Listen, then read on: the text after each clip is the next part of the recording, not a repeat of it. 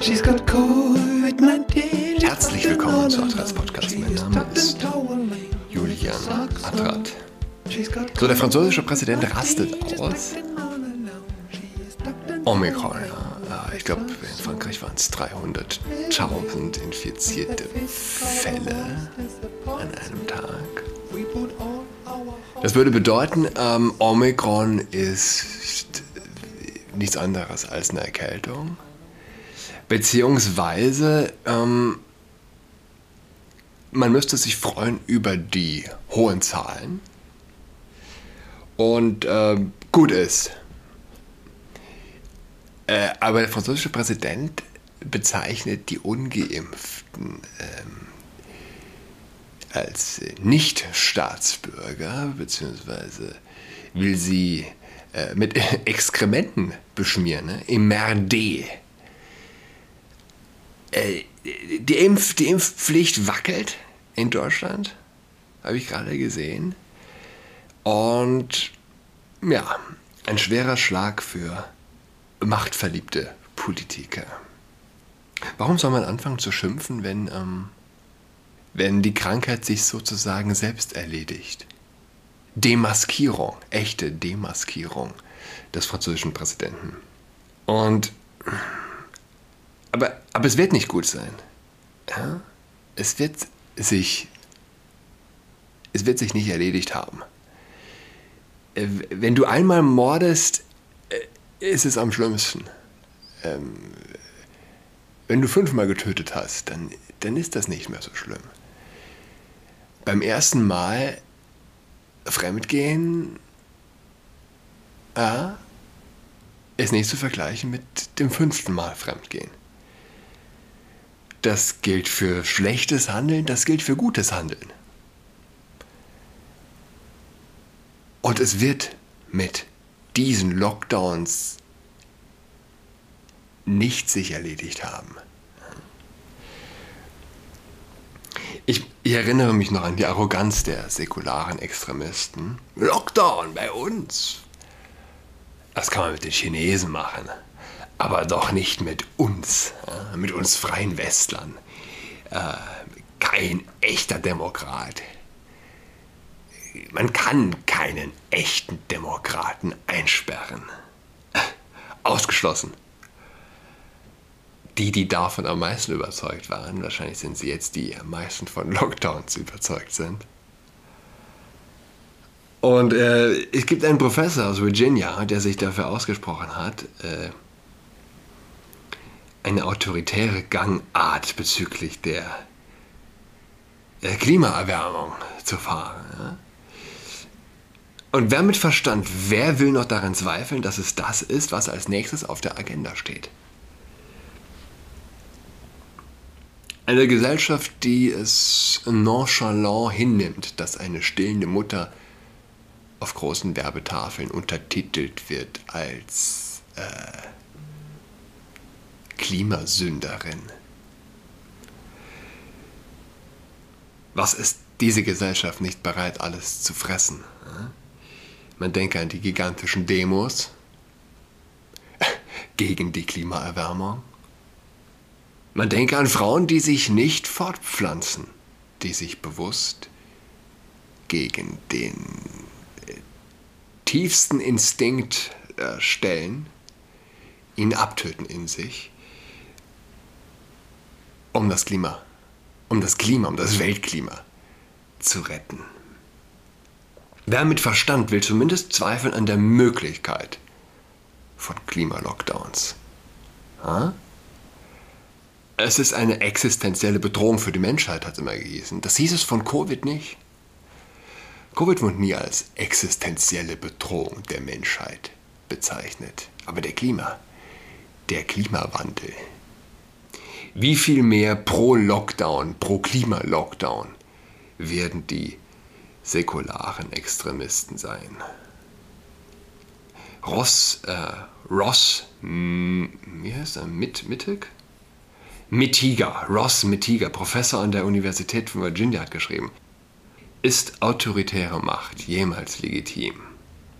Ich argumentiere, dass es einen anderen übersehenen Aspekt der Legitimität gibt, der die Fähigkeit einer Regierung betrifft, Sicherheit zu gewährleisten, während unter normalen Bedingungen die Aufrechterhaltung von Demokratie und Rechten typischerweise mit der Gewährleistung von Sicherheit vereinbar ist, können in Notsituationen Konflikte zwischen diesen beiden Aspekten der Legitimität auftreten und kommen häufig vor. Ein hervorstechendes Beispiel dafür ist die Covid-19-Pandemie, in deren Verlauf starke Einschränkungen der Freizügigkeit und der Vereinigungsfreiheit der Versammlungsfreiheit zu legitimen Regierungstechniken geworden sind. Der Klimawandel stellt eine noch größere Bedrohung für die öffentliche Sicherheit dar. Folglich, so argumentiere ich, kann Legitimität einen ähnlich autoritären Ansatz erfordern. Dies ist zwar beunruhigend, deutet aber auf die politische Bedeutung des Klimaschutzes hin. Denn wenn wir die Legitimation autoritärer Macht vermeiden wollen, müssen wir Krisen verhindern, die nur so gelöst werden können.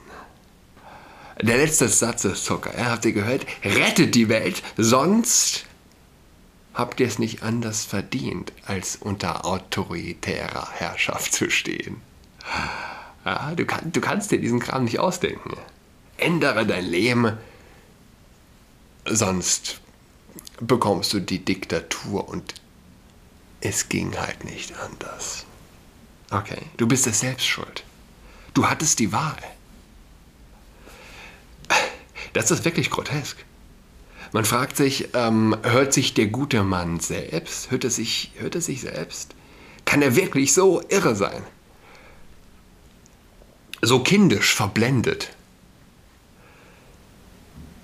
Die Frage, die äh, nie gestellt wird, Immer wieder wird sie aufs Neue beantwortet, gibt es säkulare Extremisten.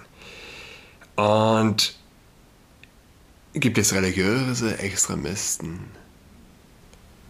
wird schon jedes Grundschulkind gefragt. Das lernt jeder Grundschüler, ja? aber gibt es auch säkulare Extremisten. Und was ist ein säkularer Extremist? Was ist dieser Professor? Anderes als ein säkularer Extremist. Ihr habt die Erde nicht gerettet. Also bekommt ihr das autoritäre System. Sorry Leute. So, ähm, wo, wir, wo wir von Frankreich gesprochen haben, ähm, Maaßen hat ja dieses, äh, so ein Video gepostet. Das Video eines äh, Virologen, der irgendwie sich kritisch gegenüber der mRNA-Impfung äußert und äh, Prien, Karin Priem fordert den Parteiausschluss. Priem war mit in diesem, wie hieß das Team von Laschet, Zukunftsteam? Oder? Ähm, jedenfalls, ça. Ah ja, Schleswig-Holsteins Bildungsministerin, Ministerin Karin Brien. Ähm, ça suffit, twittert sie. Das reicht und fordert den Parteiausschluss.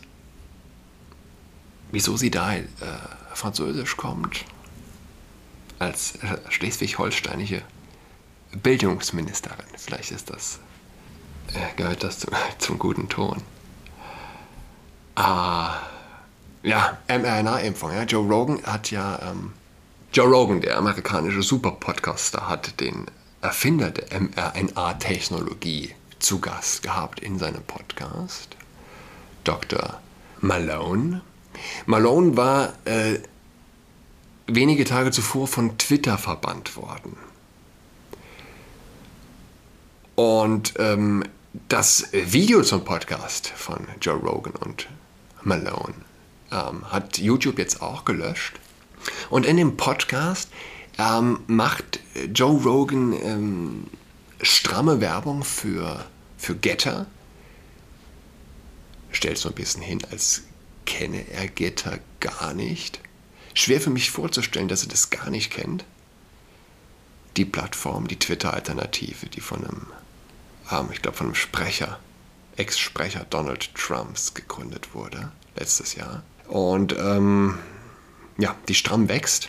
ich habe geschaut, Joe Rogan hat, äh, meinte dann, äh, ja, er wird dann auch sich einen Account eröffnen. Aber er hatte schon einen Account dort ähm, mit vielen, vielen Millionen ähm, Followern. Der war, glaube ich, nicht so wirklich aktiv, ähm, nicht, nicht, nicht sonderlich ähm, fokussiert betrieben. Vielleicht war das einfach nur ähm, der Account, den ein Mitarbeiter für ihn erstellt hat. Schwer für mich vorzustellen, dass er ihn gar nicht kannte. Wie, wie, wie dem auch sei, äh, die, die Werbung hat gefunzt und ähm, was die, die nur um, um, sich das, um sich das klar zu. Ähm, und, und das sollte als Warnschuss dienen für die traditionellen etablierten Medien. Ähm, Im Quartal, im dritten Quartal 2021 hatte Joe Rogans, äh, Joe Rogans Show 11 Millionen Zuschauer. Tucker Carlson Tonight auf Platz 2 mit äh, 3,2 Millionen Zuschauer pro Show. The Five knapp 3 Millionen. Hannity Show knapp 3 Millionen. Dann kommen Fox News Primetime in Graham Angle, The Rachel Maddow Show und MC, NBC Primetime mit 1,2 Millionen und CNN Primetime mit 0,82. Das heißt, äh, Joe Rogan, man kann sich ja so ein bisschen vorstellen wie äh, diese Charts, die man kennt vom äh, Verteidigungshaushalt der USA verglichen mit dem Rest der Welt. Ah, das, das ist so ein bisschen der Chart verglichen Joe Rogan mit etablierten äh, Medien. Und Tucker Carlson ist ja äh, auf seiner Seite. Aber es wird, äh, es ist, äh, ja, MCNBC 1,27 Millionen. Deshalb wird er so gehasst. Ja? Und ähm, ein äh, markanter Begriff, der in dem Podcast zur Sprache kam, den Malone gebracht hatte, war Massenpsychose. Der ist dann auch in Deutschland getrennt auf Twitter. Massenpsychose, die Frage, wie, ähm, wie konnte es sein, dass zum Beispiel im äh, Dritten Reich, in Deutschland, eine gebildete Bevölkerung und plötzlich drehen die alle durch. Plötzlich drehen die alle durch und ähm, Malone äh, nimmt den Begriff Massenpsychose und wendet ihn auch auf die heutige Situation an, auf die Fokussierung auf ein Problem und ähm, damit einhergehend eine, eine, eine, eine Wut, die die Masse entwickelt, eine Bosheit, die diese Masse entwickelt. Ja, gestern haben wir nochmal gesprochen mit unserem äh, größten Sohn, Tini. Masken tragen im Unterricht, Masken tragen in der Schule den ganzen, den ganzen verdammten, verdammten Tag. Und man fragt sich, ey, echt jetzt? Und ihr zieht das alle durch und es gibt keinen eurer Mitschüler oder die da irgendwie mal, weiß ich nicht, sich dieses Maskentragen nicht ganz so leicht gefallen lassen. Das sagt man so leicht, aber Masken tragen und Benotung äh, geht Hand in Hand. Äh, also Mitarbeit, eine gute Note in Mitarbeit und das mit einfließen in äh, fachliche Benotung dieser, ja, des Gehorsams beim Maske tragen.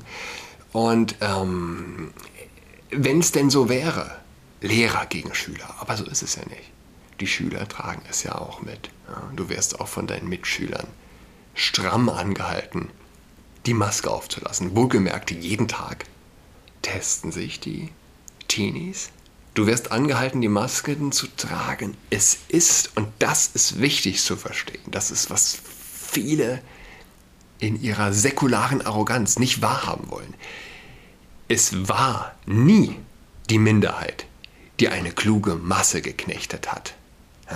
Es war auch im Dritten Reich. Es war zu allen Zeiten. Es ist die Masse, die einen bestimmten Wahn mitträgt. Es geht gar nicht ohne die Masse.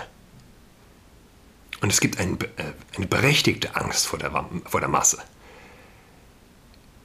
Nichts ist so grausam wie eine sich im Recht glaubende Masse, wie ein Mensch, der äh, eine sich äh, im Recht wissende Masse hinter sich hat ein Blick in einen äh, Kita-Hort und das Gewusel dieser Kinder untereinander, das äh, gar nicht zu verhindern ist. Und äh, die Vorstellung, äh, erwachsene Menschen, denen ihre Kinder natürlich das Wichtigste sind, das Wichtigste in ihrem Leben, das, was sie am meisten lieben. Und da sind wir wieder beim Punkt. Es ist nicht der böse Außenseiter, der die Menschen knechtet. Nein, es sind ja selbst Eltern, die ihre Kinder quälen, beziehungsweise sich nicht ähm, dagegen auflehnen, beziehungsweise damit konform gehen. Jemand, der, der, sein, der sein Kind aus einer Kita abholt, aus einer, aus einer äh, Hort, Hort, aus einer Tagesstätte nach der Schule. Ähm, und in, in diesen Raum blickt mit 30, 40 Kindern, Maske tragend, übereinander wuselnd und hier und da rutscht die Maske runter und, und weiß nicht was. Ähm, die Vorstellung, dass plus testen, ja, plus testen, äh, die Vorstellung, dass ein, ein, einem Menschen das nicht äh, widersinnig erscheint.